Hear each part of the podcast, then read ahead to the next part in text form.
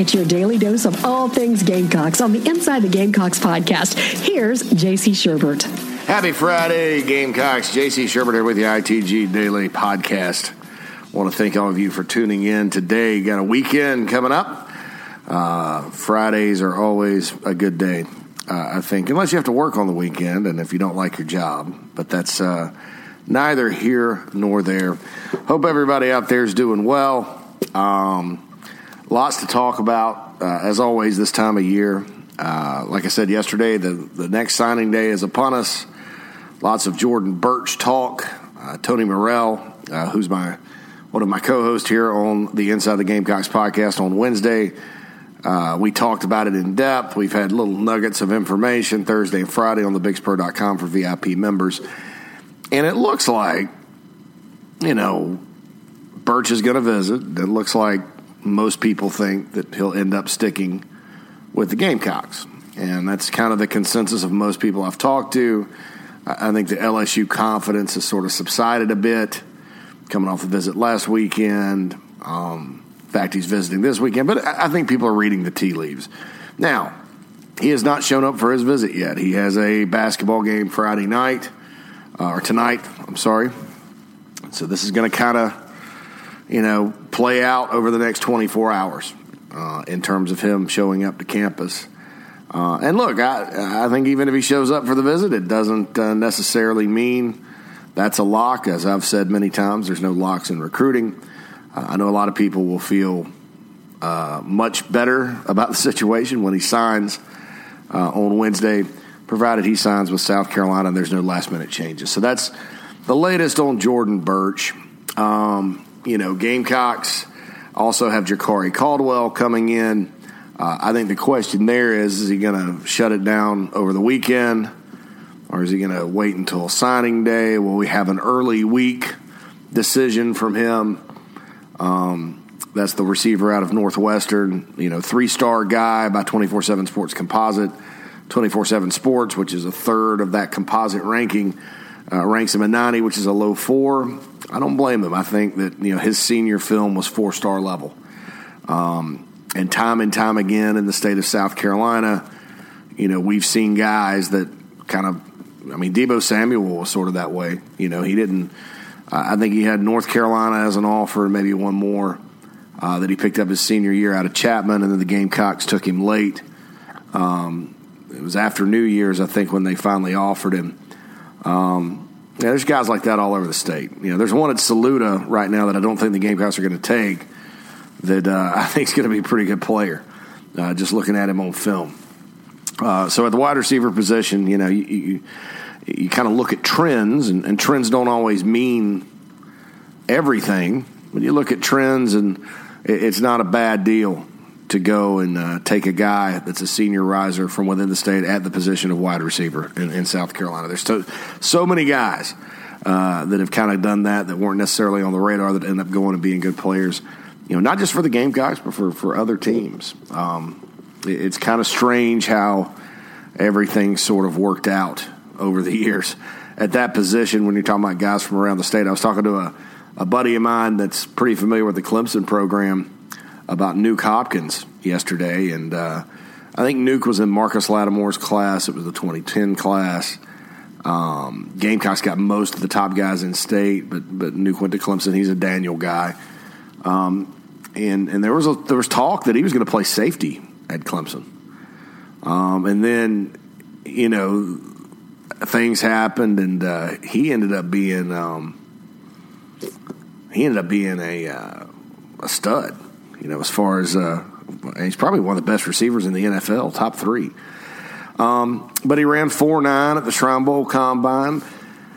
There are questions about his speed. Um, and, you know, I still don't think Nuke Hopkins is overly fast, but you're not going to catch him. And he catches everything that you throw to him. And he's extremely athletic. Uh, so there's a lot of a lot of factors that go in sometimes. I mean, I look around the NFL and you know, even a guy, Jaron Brown from Cheraw that went to Clemson. Uh, people were wanting him as a safety, and I swear to God, I thought that was his best position. He spent some time in the NFL. You know, we've all heard the stories about Clemson not not wanting Sidney Rice, not wanting Alshon Jeffery, not wanting Deebo Samuel, Didn't want Shi Smith. Wanted Bryan Edwards at safety. Um, yeah, so both major schools in the state uh, have produced a, go- a gob of NFL receivers. Um, even some from within the state. You know, Clemson, Hopkins, and, and Martavis Bryant are in-state kids um, or in-state players, and uh, the decision on where to play them and, and who to take uh, is always very interesting. You know, when it comes to both those schools, and, and, and both the schools really have done a great job over the years. Now, South Carolina coming in next year, obviously, as we talked about with Tony earlier this week, that position needs help um, or it needs answers. You know, but I sat here last offseason saying they need answers. Uh, and you know, after the spring, you identified four or five guys that could potentially help, and it just it never happened. Um, you know, Josh Vann struggled with drops. Uh, I thought he was a little better once he caught the ball this year, but then he gets hurt. Um, Jay Urich never played. Uh, you know, he's got skills, but never played. Uh, and Joyner kept going back and forth. The quarterback situation was just, you know, to the point where you, you had to kind of rep them at both spots. I, I still don't think, I still don't know that they'd have made a move. Xavier Legette, you know, true freshman, he, has got a chance. Uh, we went through all those guys, and um, it just never happened last year. And so you go into this year when you lose Bryan Edwards, who was one of your guys, and um, you know it, it, it, they need some answers. I'd be hitting the transfer portal to see if there was a player I could bring in or two, even from a smaller school that's fast, that can run routes, that's a polished guy. They exist. Um, and see if there's a fit or two that they could come in and help. I mean, you know, I think that's uh, that's something they have to look at. Not saying that'll be the big answer, but you know, when you're talking about, you know, having to play four or five a game, you don't have to play seven play four or five a game. Um, you know, that's that's sort of something that, that they got to look at. But anyway, that's the wide receiver position. Jakari Caldwell is a player that I think certainly uh, could come in and help as long as he gets ready and gets in and gets going. Um, I think they're going to need him. You know, uh, I think you know, is a guy they're going to need as well. So it's it's it's interesting at that spot. Um, so we'll see. You know, we'll see kind of what happens there uh, in terms of Caldwell, the receivers. Does he commit? Will there be a surprise? You know, is there a, there's a spot open? Will the Gamecocks sign somebody Wednesday? Zaquandre White is supposed to sign with South Carolina, the running back. Um, so we'll see. We'll see kind of how everything plays out on the football recruiting trail. Of course, on the thebigspur.com this weekend. Uh, I think you can join. I think we're having a special 60% off uh, VIP membership right now. If you go sign up, get all the scoop, the Burt scoop, recruiting scoop. There's juniors on campus this weekend. They're supposed to be really good. The Gamecocks are chugging away towards 2021. They got one commit from DeMarco Williams out of Atlanta. Tennessee and Arkansas have since offered. I think he'll get more. Really fast guy at defensive back. Um, and so we'll see kind of how all that plays out with regards to the recruiting. Uh, basketball team up to number 75 in the net rankings. That was not released when I was recording yesterday. So they moved from 88 to 75th. Uh, game against Missouri this weekend. Missouri's a really good defensive basketball team. They're going to try to come in and guard the Gamecocks. They don't always score and shoot it that well, but when they do, they can they can play. I mean, they beat Florida. They put 91 on Florida earlier this year. Uh, but most of their games on the road have been in the 40s and 50s. They've not been able to shoot the basketball all that well, but they got they can defend. They're good a good defensive basketball team. Uh, you know, so I think they've won two conference games this year. Uh, so we'll see. This is the only time the Gamecocks have to play Missouri this season. Uh, so it's kind of good they don't have to go out there because this team is better at home, the Tigers. Uh, but a chance to get another win and go two games over 500 in the conference to go to five and three with a big road game at Ole Miss coming up during the week. Uh, you know, I, a lot of talk now about the net ranking, the basketball. And, and look, I, I want to say this. I've seen some comments out there, uh, not necessarily on the Big Spur, but I was looking on some social media posts from some Gamecock fans. The Gamecocks do not have to win the rest of their games and go 15 and 3 uh, and 23 and 8 to make the NCAA tournament. Um, in fact, if they went 15 and three and 20, and they run the rest, run won the won the rest of their games, they have a good shot at winning the whole thing, the SEC championship. Because uh, I think Kentucky's probably the best team. I think they're better than LSU, uh, and the Gamecocks still get to play LSU at home, and the Gamecocks could, you know, if they won all the other ones, they could win the tiebreaker and win the whole thing, and for sure they would they would not only be an NCAA tournament team, they'd probably be top five seed. You know, the Stetson and BU losses may keep them from being a top four. But you know, we're not we're not looking at that now. We talk twenty three and eight. That's a top five seed. We also talk twenty and eleven as them being on the bubble, and that's the thing. You know, Gamecocks, you know, need to get thirteen and five uh, in in the SEC, and I think if they do, they're in.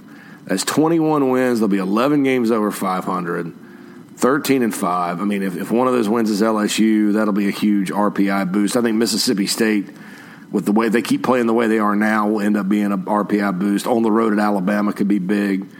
You know, this team's 5 and 2 on the road. If you remember the net rankings, you get some bonus points uh, for winning away from home.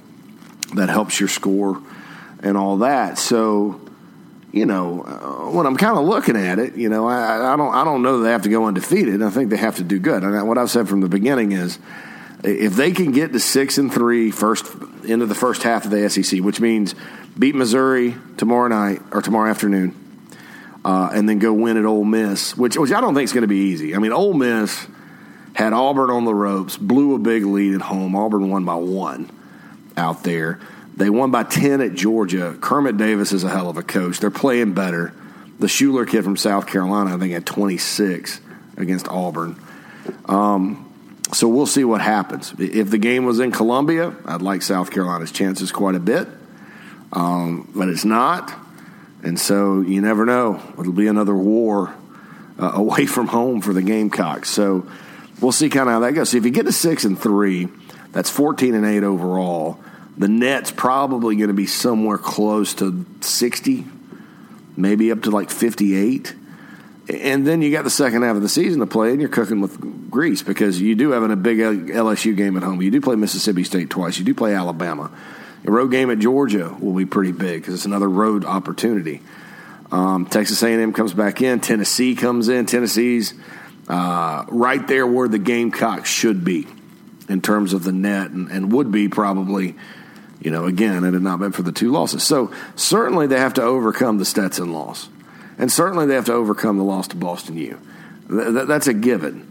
But you, you also don't, I mean, it's not like the season ended that day, you know, and it never does before conference. I mean, last year, South Carolina beats Alabama at home, which they did not, as the game A.J. Lawson got hurt. A.J. Lawson doesn't get hurt you know, South Carolina may have snuck its way onto the bubble and would have at least made the NIT, and that was after starting five and eight. You know, which in the net, if you're not, you know, if you're a 500 team, that hurts you. Uh, worse than like in the RPI, where if you're kind of 500 but you've played a bunch of great teams, you're gonna you're gonna be okay. So I I'm, I'm looking at it and I'm like, well, I think uh, I, I I still think there's a shot now you got to continue. Gamecocks have won four out of their last five games. Uh, probably should have won. Well, probably should have won Tennessee. So it should be five of six, and that game's hurting them too. That was a one point loss, could go either way. But you know, Carolina's got an opportunity. You know, pull for Clemson, pull for Virginia, pull for Kentucky. Uh, you know, I, I think that's you know you got to pull for the teams you've played and particularly for the teams you've beaten. So the Gamecocks, you know, they have a uh, a good shot. So I, I want to make that clear. You know, Carolina does not have to win all of the rest of its basketball games to get in. That that loss to Stetson did hurt. I mean, it's killing them right now, as far as where they set up right now. But we're not even through the first half of the SEC season yet. You know, so there's still ball to be played. Even if they'd have beaten Stetson and they fall on their face uh, during the SEC play and have some bad losses there, they, probably aren't going to get in. Um, Mike Morgan, uh, my co-host on the JC and Morgan podcast. By the way, if you love college football, check that out. He'll be calling the game Saturday. He was on Finebaum yesterday and was talking about the teams, you know, and he, he thinks Auburn, LSU, and Kentucky are going. And I agree. I, I think those two teams have a very, three teams, a very strong resume. Uh, then he mentioned Arkansas, uh, Florida, and Mississippi State are kind of Florida has kind of been weird. Um, you know, I, I think that uh, I think that when you look at after that, you know, there's Tennessee and Carolina, which have a shot. And he mentioned Carolina as a team that had a shot to go. Um, he's been good luck this year uh, calling Gamecock games. He called the Kentucky game and Arkansas game, arguably the two biggest wins South Carolina's had. Now he also called Tennessee. So this will be the fourth time Mike has had the Gamecocks. Uh, 3.30 p.m. tip-off, SEC Network, Colonial Life Arena. Um, big game. I say that every game, but, you know, honestly, God, folks, they're all going to be big. I mean, there's not and my point earlier was there is margin for error for this basketball team. There's margin for error. Uh, you know, they you know you don't you, ideally you don't want to lose Saturday because it puts you really bad behind the eight ball. That means you're going to have to beat a lot of good teams to even be considered. Um, but if you hold serve, beat the teams you should, and then win a percentage of the games you shouldn't or aren't supposed to, and uh, I know KenPom uh, on the bigspur.com today, people were talking about KenPom's predictions. And I like KenPom. I think it's a valid metric. I don't think it's a predictor of success in college basketball. And I think that statistically, uh, one of the things that brings the Gamecocks down is in the net is that they, they factor in all this efficiency stuff. And I don't know, man. I, I'm, I'm I think a lot of college basketball sports writers like that. I think it's great for fans to kind of dig into. Uh, I don't think it tells you how good you are or not. I think winning and losing is the ultimate, you know, measurement of how good you are. You know, uh, why not just factor in recruiting rankings since we're going to look at that? No, I'm, I'm, just kidding about that. But you know, that's one thing that hurts because Gamecocks they're, they're not you know they're not a statistical juggernaut offensively you know, defensively they do pretty good. So we'll see. Uh, we'll see kind of what happens. Um, you know, with the Gamecocks and basketball, I I really believe they need to make the NCAA tournament this year. They need to, and I, I think they want to, and I think they can. But whether or not the results are there, I, I just I don't know. Uh, I think South Carolina needs to continue to just play like they've been playing. Uh, it seems like different guys step up at different times. That's fine. Um, you know, ideally, you'd like to have a game or three or five where everybody's playing well. but, uh, you know, uh, I think that. Um, I, I think that could happen. If that happened, Gamecocks have a good shot. But it does seem like different night, different guys are stepping up. I understand they have to get better from the foul line. I, I, uh, that's a frustrating thing and it was frustrating for Frank Martin, frustrating for the players, frustrating for the fans, frustrating for fans of basketball. Um, to me, uh, as a football guy, I kind of liken it to dropping punts. Dropping punts, you used to never. I mean, if you saw a punt dropped back in the day, it was rare. And they didn't have all these protection rules or anything like that back then. Um, it was it was a huge play if you dropped a punt. Nowadays, it happens probably an average of once every two games, twice every two games. Really good returners do it. Um, I don't know why that is, you know, but um, it's uh, it's it's something that they practice in football all the time, catching the punt.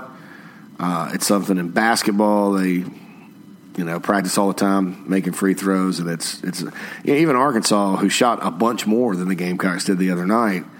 You know, they had some key misses from the foul line and it cost. I mean, you got to just it just grates on you if you lose close games. Now, winning close games uh, doesn't matter. Now, I think I think this year it's it's cost the Gamecocks twice. Just actual results saying shoot better from the foul line and they win.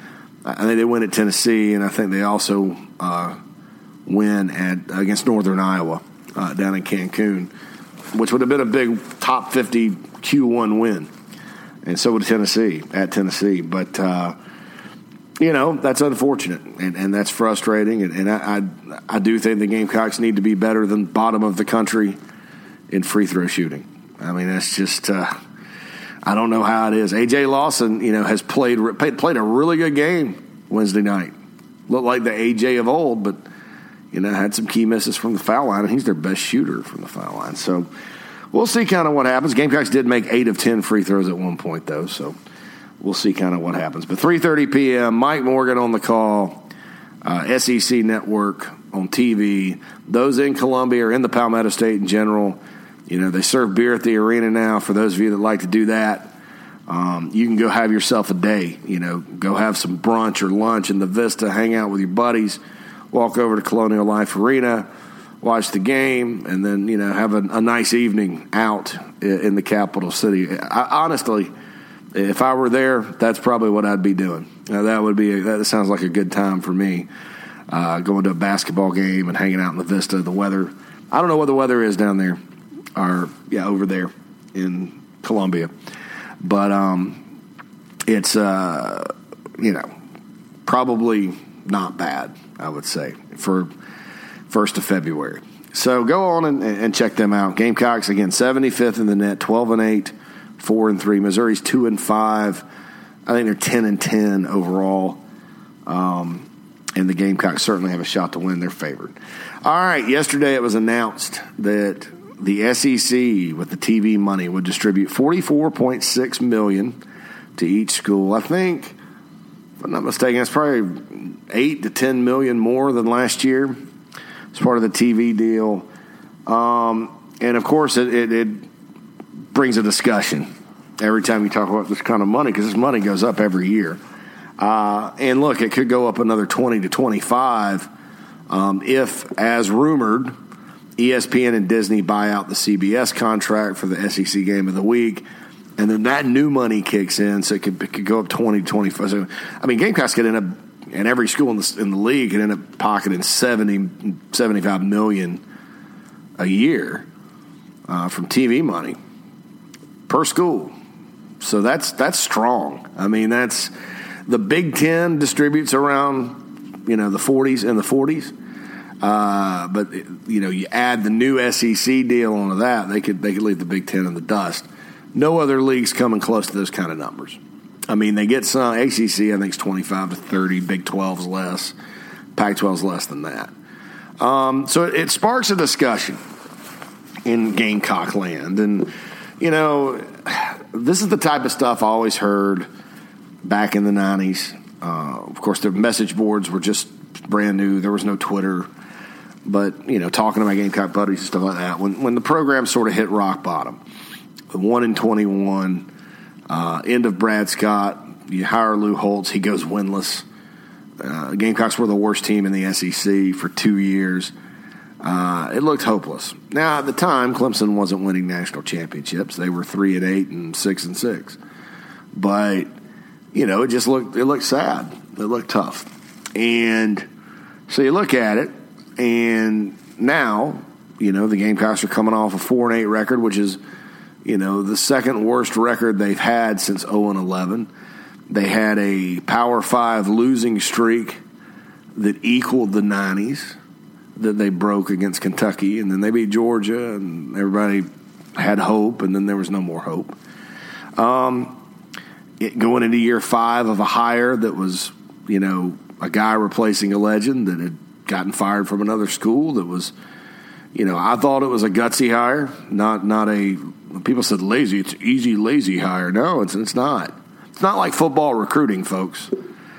Coach hires are not recruiting. You know, like in recruiting where you just take the guy that wants to come, no matter how good or bad he is. That's not how it is when you're hiring coaches. Uh, it's not like recruiting. People grade it like that, but it, that's just not how it works. Because um, it, you know, it's more about the individual and the fit and all that. And but you know, bottom line, and, and I can sit here and talk till I'm blue in the face about how I thought Will Muschamp was the right guy at the right time, and I still believe that right guy at the right time um, in terms of what the program needed. Uh, but you're not going to believe me or, or agree with me, uh, a lot of you, and that's fine because that's you know. And look now, you know, when I'm looking living in the now, yeah, he's done some really good things, and yeah, the program's probably in better shape than people think. And yeah, it's in much better shape roster wise than it was, but you got to win. I mean, it's year, going into year five. you got to win. You know, nobody sat here and said that's a six year rebuild in terms of rebuilding it to bowl eligibility, you know, because they were bowl eligible the first three years. You know, it's inexcusable, inexcusable season. But I still believe Will Muschamp, right guy at the right time when he was hired. But I understand that, you know, Lou Holtz and Steve Spurrier were universally praised hires and beloved. And everybody was a hero and talking about how great they were and all that stuff. And that's fine because that's, Lou Holtz and Steve Spurrier. And they brought a big track record with them. And that's cool. And they, they did well, both of them. You know? And uh, I, although I will remind you that in year four, Holtz went five and seven and lost sixty three to seventeen to Clemson, and that was not. It's probably the best team Tommy Bowden had, but you know that was a Clemson team that also Wake Forest beat 45-17. Uh, but I'm not comparing the two. I mean, I, I thought even at that time there was still talent on the. I mean, you know, then they got back to six and five the next year, and then Lou retired after year six. Um, so yeah, that, that, was year five. Year four, they went five and seven, um, and I believe lost their last five. They lost by seven to Clemson that year. Corey Jenkins, Dondrial Pinkins, that that was that season. They didn't have a good offense at all. But um, so anyway, that's uh, that, that's kind of the deal there. I mean, it's an unpopular hire, and it's an unpopular hire at the time where, you know, he walked on campus, you know, two years, a little, you know, a little less than two years, calendar years, after the Gamecocks finished fourth in the country and ended, you know, the best period in school history, 42 and 11, and five straight wins over Clemson, and two Citrus Bowls, an Outback Bowl, and an SEC East championship. Now, it would have been nice during that time had Carolina played in maybe the Sugar Bowl. Because that's still something the Gamecocks have never done. No sugar, no cotton, no fiesta, no orange. But Carolina, you know, was a top 10 program, you know, for for 4 years, 3 years. And you know, so, so that's tough because you didn't inherit a top 10 program. You inherited 3 and 9 but it was recently that where they were. So there was going to be no patience you know, there, there's no, there's not as much patience at South Carolina as there once was because the standards have changed. And Will Muschamp said that. And he overachieved, overachieved. Um, injury riddled year, and then last year, best team, four and eight. Ooh, that t- that's tough. Meanwhile, at the same time, you have a situation in baseball, which is was a national power, where the whole Holbrook era did not work out.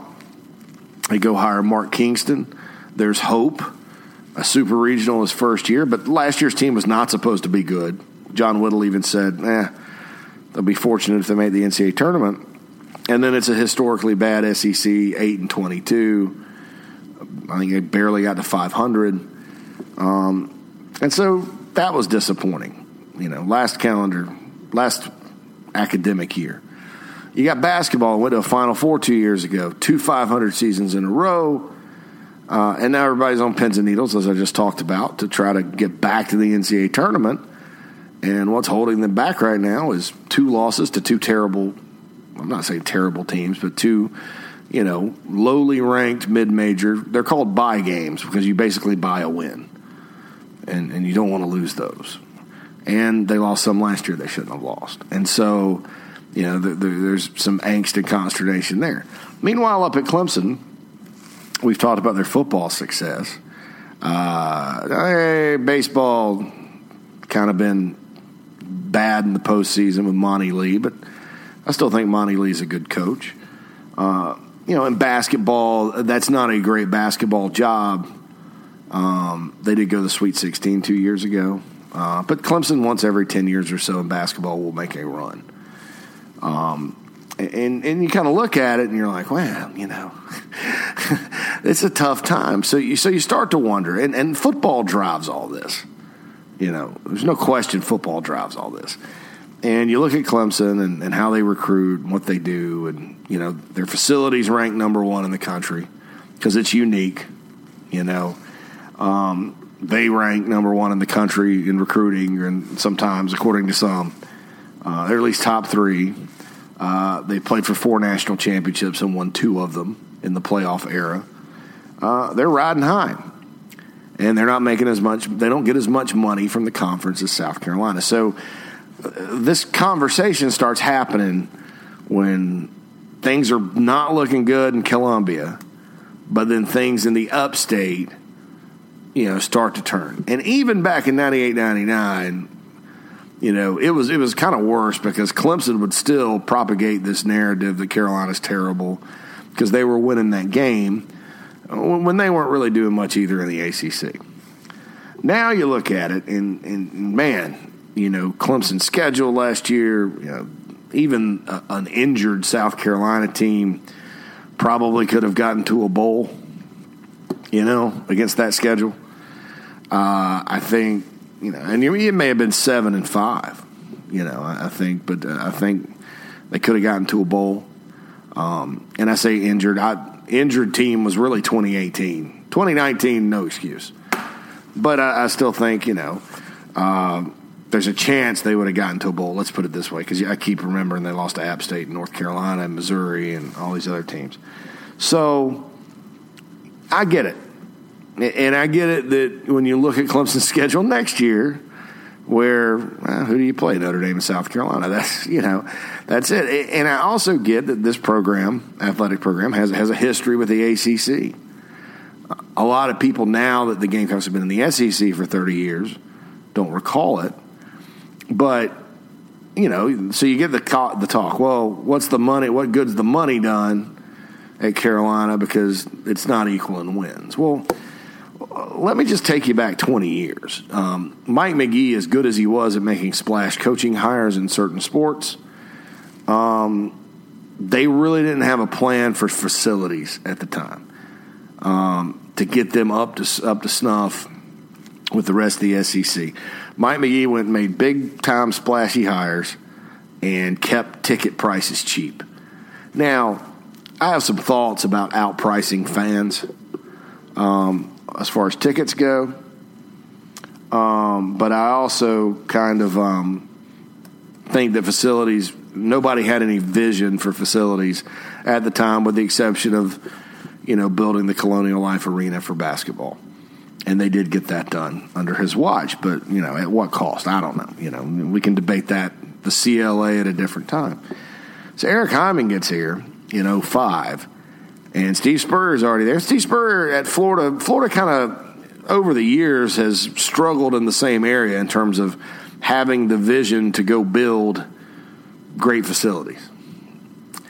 And especially for football, you know, you don't need them. You got the head ball coach, you got a bunch of Florida talent you got a great stadium, swamp. I mean, you're going to win, and I think that, you know it's great, you know. But with recruiting and things like that, and the facilities, other schools. I mean, I went out to Ole Miss. That's what, the one time I met Ed, Ed Orgeron during my career. I went out to Ole Miss in 06.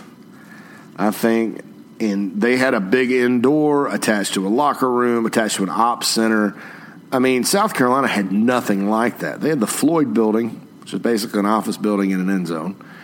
Um, so Hyman got there. They had to they had to build new training facilities in Williams Brice, uh, and then they had the, the the the other building on the other side, the, the Crews building where they lifted weights. Um, and that was obsolete within five years, seven years before they got the because all that's in the, the new ops center. Um, they had to do that. Uh, the stadium didn't even look like the Gamecocks played there. Spurrier kind of led the charge to put some paint and you know, hey, let's let's make sure people know the Gamecocks play here. Um, you know, you had to build a new baseball stadium, which was promised Ray Tanner, and you know that helped win national championships. Um, you know, you, you, look around Athletics Village, uh, the Rice Athletics Center where the offices are. They were in the old roundhouse before. It was tough, to say the least. The Dodie Anderson Academic Center, which is huge in recruiting for all sports. You know, people you know, Dawn Staley gets five star players and elite players because they're successful. They won national championships and they're Dawn Staley. But when you get in a battle with UConn or Tennessee uh, for one of these guys or gals, the, Dodie Anderson Academic Center, so a lot of times it's the difference. I've been told by many recruits that's that's the nicest academic center in the country. So you go on that. You go, you know, 650 Lincoln is an essentially it's an athletic dorm. They built that. You know, all the you know other facilities, softball stadium, um, track got remodeled, all this other stuff. Then you look at what Williams Brice they've done at Williams Brice, the fairgrounds parking area.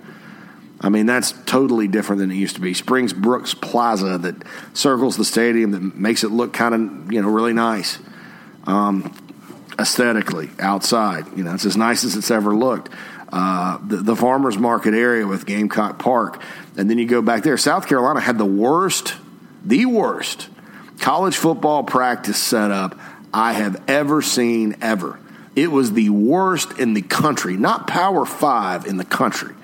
You're on a busy road with trucks and some idiot fans at times walk by. You know, probably. You know, I'm not going to say they're all Clemson fans, but some of them yelled "Go Tigers!" Go Tigers! When you're screaming by, you know, you had to stop traffic to cross the stadium to practice. You're right there on the road. You know, the fields were so so. It was it was awful. It was awful. And they needed they needed that ASAP. So you built a you know beautiful new practice fields back toward the back. Um, you built a hundred yard indoor. The game Gamecocks had a fifty yard indoor facility probably before anybody, but a hundred yard indoor facility that's you know square footage wise largest in the country. Uh, extremely nice. And then you know, so you roll that way, and uh, then there's the ops building that they just built for fifty million for football. Um, so there's just a lot that Carolina did not have that during the past 20 years. And that's not even talking about all the buildings academically they built across the campus. If you left South Carolina in 1999, went to the moon, and came back in 2019, you wouldn't recognize USC or, or the athletics facilities and stuff. I mean, you, you, could recognize that it was, you know, Williams Brice Stadium, but man, it's, it's a lot nicer. Now, on the inside, that's the next step. They're going to try to fix some of that. Lord knows it needs to be. And that stuff gets amplified when you're losing. You know, nobody's complaining about the toilets when the Gamecocks are winning 11 games and beating Clemson. Nobody's complaining, which maybe they should have. Because, you know, I, I, I I kind of made an effort to sit in the Champions Club with some of my friends or the zone with some of my friends for that very reason. Uh, so you know, South Carolina was behind, and, and, and, it's taken 20 years to, to catch up. And, you know, you're never going to be better in facilities than 100% across the board than everybody else. You're always going to need something, and somebody's always going to keep building and build something. So it's, it's, it's like the game where you, you see you can, you know, get to the top of the bat, but I'll tell you this: there's no top of the bat. This is an endless bat. So you're all you always got to be progressing, moving forward, seeing what you can do, how you can help your student athletes.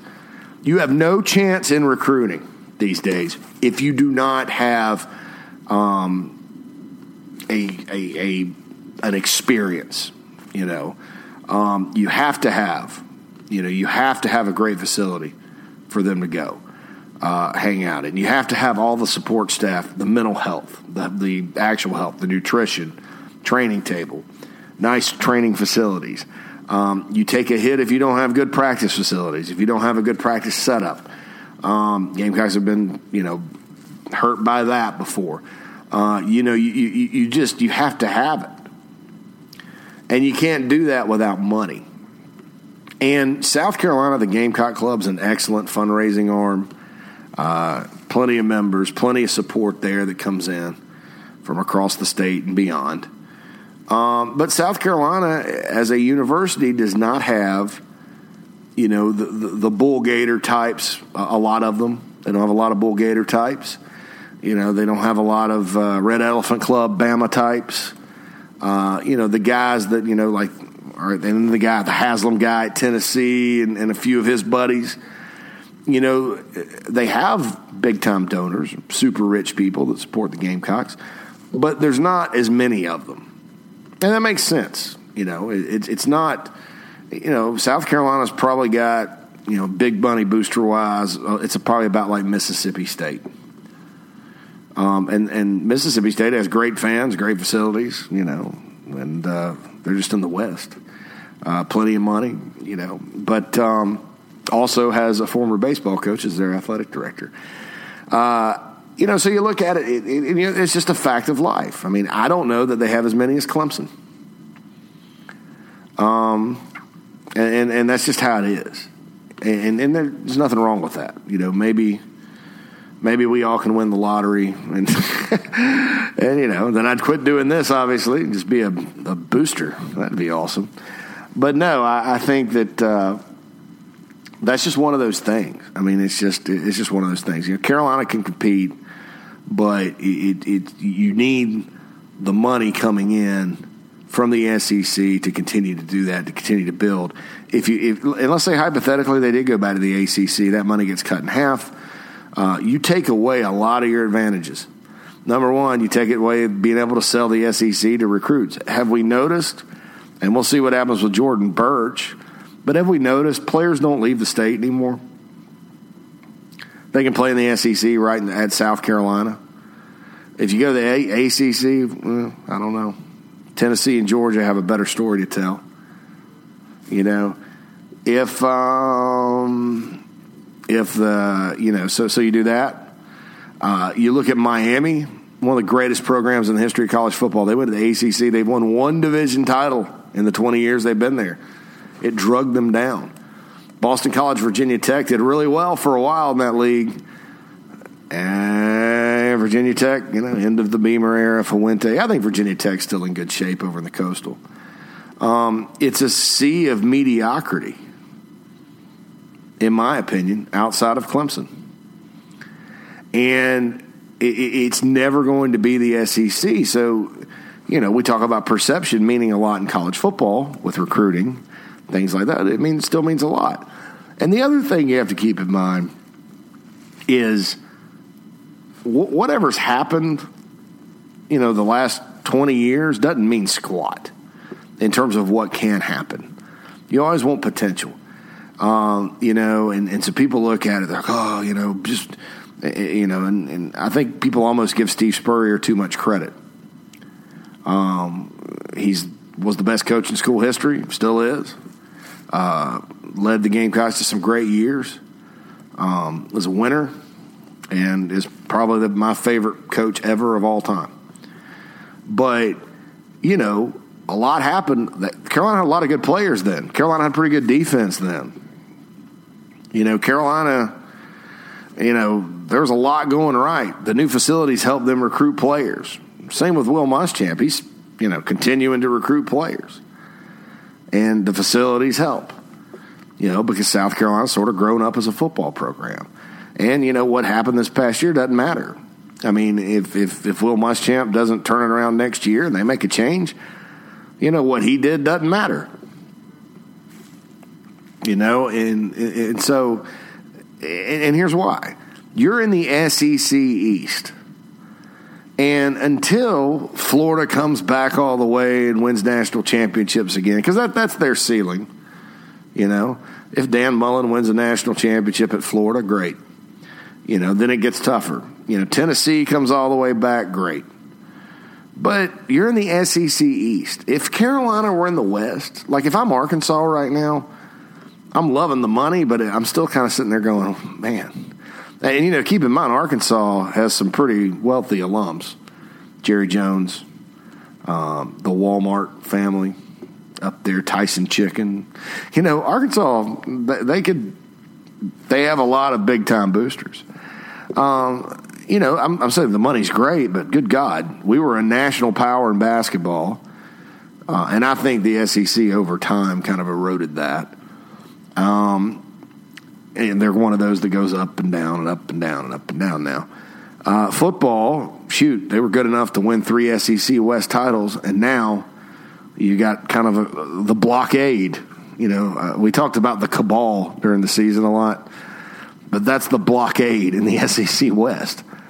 And, and, and you're like, well, gosh, man, if, if we continue on this path on rock bottom, I mean, wh- where do we fit? And, honestly, when you kind of look at it, you know, because when Arkansas was winning that league, that division, you know, Bama hadn't come back. We're kind of in the wilderness through the the Mikes, Mike DuBose, Price, Shula.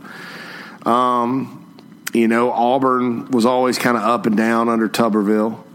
Uh, really up and then just sort of down, and then finally they had five and seven, and they fired him. Um, LSU in the '90s when Arkansas won it first couple times. Uh, actually, it was, it was 2003 when they it was, it was 94 and then 03. So in the 90s and then uh, you know in the early 2000s it was not a, it was not 03. I'm sorry, it was 02 because they won. They won the West the year Georgia won their first title um, since 1980. Georgia went to the Dome for the first time in 02, and that was against Arkansas. Um, so they won it 94, Danny Ford. They won it in 02, um, and then they won it again in 06. Well, in, in 02, that was right before the next year when LSU, and Arkansas kind of had a way under Houston Nutt of upsetting LSU. Uh, LSU started their run under Saban, and that was short lived, obviously, because he went to the Dolphins.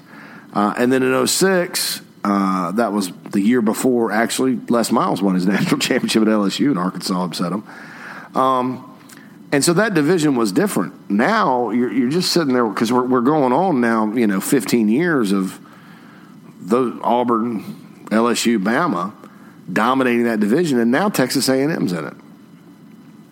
So if I'm Arkansas, I'm definitely going, well, you know, if the Big 12 weren't so dysfunctional and geared towards financially propping up two schools, maybe you consider going back. But that's not the case at South Carolina. I mean, look, folks, let, let, us just be honest. Had it not been for some games that Steve and Steve Spurrier sometimes to, to even at Florida, you know, they never went undefeated at Florida. You know, there would be a game ultimately they'd lose. It wasn't his fault, you know, necessarily all the time. But there were games at South Carolina during that three year run. I can point them out. In 2011, no reason to lose to an 8 and 5 Auburn team at home 16 to 13. October 1st, 2011. I remember that day for a number of reasons. 16 to 13. Uh, you know, and and that was awful because South Carolina put put a lot of points on the board uh, uh, against some other teams that year, and on top of that, folks, I mean, you know, it, it was a it was a deal where they just didn't play well. CBS game didn't play well. Other, you know, you win that one, you go to the no. You know, 2012 because there was a three way deal with Florida and Georgia. You know, I don't know that you look at a game and say shouldn't have lost. Surprising they lost to Will Muschamp's Florida team, his best team, 44 to 11. But I will chalk that up to the schedule uh, and having to go you know, out to LSU and then down to Florida back to back weeks. You know, that Florida game normally was in November. And that was the first time it had moved back to October. Now nowadays the schedule's changing and all that, but during that point we we that was right when expansion happened. 2012 was the first year for Missouri and A&M. Um, and so the schedule got all jumbled up. Carolina had to go to LSU and Florida back to back after playing Georgia. Um, so you chalk that up. That 2012 team, I think, shoot. And, even if they hold on to LSU against LSU, the loss to Florida, I think at that point there's a three way tie. Gamecocks may have been ranked higher. I don't know. So so there's that. You know, LSU was a two point loss.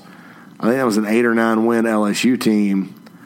You know, Carolina certainly had its chances in that football game. All right. 2013, the most costly loss in the history of the program outside of the 84 Navy game at Tennessee. 5 and 7 Tennessee team, Butch Jones' first year, they're rebuilding. Gamecocks give up a long pass late. Offense struggled some that day. Uh, just weird kind of game plan with Connor Shaw, and you know, that, I was at that one. That was that was bad. Gamecocks win that one, You know, then they go to Missouri the next weekend and pull off a victory. The Gamecocks win that one. They're going to play Auburn in the dome. Uh, it's not, and, and Ellis Johnson was Auburn's D coordinator at the time. It was Malzahn's first year. They had gone from 0 and 8 to winning the West on the kick six. So you look at that. Um, Gamecocks probably defensively and offensively match up better than Missouri did against Auburn. And who knows? You know, that 2013 team had a Connor Shaw that could throw it. Um, good backs, Mike Davis. I mean, they beat a lot of good teams. Gave Central Florida their only loss. Gave Missouri. I think they beat like three or four top ten teams. There's nothing that says Auburn, although they've owned the Gamecocks, would have won. Well, meanwhile, Michigan State beats Ohio State, and the one loss SEC champ, Auburn Tigers, go and play Florida State in the Rose Bowls. The, the Gamecocks had a path to play for it all that year, and it didn't happen. Um, even the 2014 team, those three games where they had double digit, double digit fourth quarter leads against division opponents, Kentucky, Missouri, Tennessee and blew it because of the defense. They win those three. They're still a nine and three. Divi- now the division was bad that year. They're still a, they're nine and three division champion. You know, probably sacrificial sacrificial lamb to Alabama uh, in the dome that year. So, so so let's go back and look at it. This is a program that for five years could have won five straight SEC East. Going to play for the SEC championship five straight years under Steve Spurrier. That didn't happen. But that shows you that the potential is there. Uh, again, it's the SEC East. Now, it probably won't stay that way forever. Nothing lasts forever. Alabama's run under Nick Saban won't last forever. Clemson's under Dabo Swinney will not. LSU may be a three loss team next year. Nothing lasts forever. It seems that way now because we're inundated with recruiting rankings and hype and all this other stuff. And in the playoff era, we haven't had a lot of diversity, you know, which I think they need to probably expand it. And I wasn't on that bandwagon for a while, but I do think that as long as, in my opinion, they shouldn't include the group of five teams, you know, the top eight, period. Um, that would probably make some things a little more exciting. But I, you know, I understand what era we're in, and I understand the negativity. But you know, don't think for a minute the, the, you know with the right combination of things, South Carolina can't be relevant and relevant on a national scale, and that's the beauty of being in the SEC. You know, that's the beauty of it because if you can win your division, you can be in the mix. You know, and um, South Carolina, you know, for could have won five straight. Very, I mean, you look at the individual games that cost them, and it, it almost makes you throw up you know, almost makes you throw up because it was the inexplicable losses across the board. And, and, so, so if this program just a you know five years ago could have gone on a run like that, you know, what's to say you can't do it again? I mean, you know, I I, I understand that Clemson's really good, but Clemson was pretty good back then, and Clemson does not play in the SEC East. So, you know, when you're talking about, hey, let's just uh, fall on the sword here and, you know, cut our revenue to, to, a third of what it is from TV and go to a lesser conference just so you can maybe win eight or nine in a bad, you know, in a in a decent year in a league that does not, you know, you're not going to get the recruiting pop, and it's probably going to kill other sports too. Although men's basketball and women's basketball, it's, it's a good league there, and it's a decent baseball league. I think it's a little different style of play in the ACC, but you know, I I don't know. I, I understand the discussion, and I love these types of discussions, but you know, the money is a good thing. You should overwhelmingly be thankful if you're a Gamecock fan that more money's pouring in. More money means more resources, nicer everything, better players better ability to attract coaches. And, just like I said on the, on the on the Big Spur today, you know, what if Frank Martin left after this year? I certainly hope he doesn't. He's one of my favorite basketball coaches of all time. Uh, I think the guy gets unnecessarily criticized. We'll talk about this some other time, though, because we're running out of time. But uh, you know, what if he does? Well, at that point, I think the men's basketball program has needs to go make a we're not going to take it anymore higher. You know, which means go get a Rick Pitino or a Gregg Marshall, which is going to take money. You, you know, you, you, you want to go go pay a basketball coach four million dollars. Well, if you've got between forty four and seventy four million coming in in TV money a year, you know, plus donations from the Gamecock Club, plus uh, you know, operate. I mean, it's it's it's it's staggering. So you can afford that. You know, go to the ACC. No, not probably not. Probably not going to pay that much. Um, and so that's the whole thing. I mean, you know, let's say Frank Martin turns you know turns around, goes to the NCAA tournament, signs a contract extension. Maybe you got to hold off another school or something, and, and you're going to say, hey, well, Frank Martin has everything going well in men's basketball. You know, Dawn Staley certainly at the top. Let, let's build them a world class basketball ops facility. Well, that takes money, and and you know, and that helps recruiting. You know, heck, I don't know. Uh, it's just it's one of those things. I, I'm just I understand the frustration right now because winning is everything, but I, I would caution everybody about looking a gift horse in the mouth as far as this SEC money goes. I think it's it's uh, it's only going to help South Carolina, and it and it disproportionately. You know, I mean, other schools, Alabama could probably survive without it. Tennessee probably could survive without it. Um, without the big number. South Carolina cannot.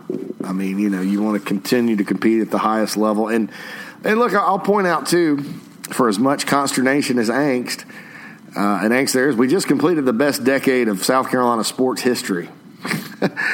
you know, two national championships in baseball, played for a third, two Final Fours in women's basketball, and a national title a Final Four in men's basketball, an SEC East championship, and three straight 11 win seasons in football, plus a top five finish. I know the decade didn't end well, but that's the bottom line is those of you that want to talk about history, that's the best they've done across the board.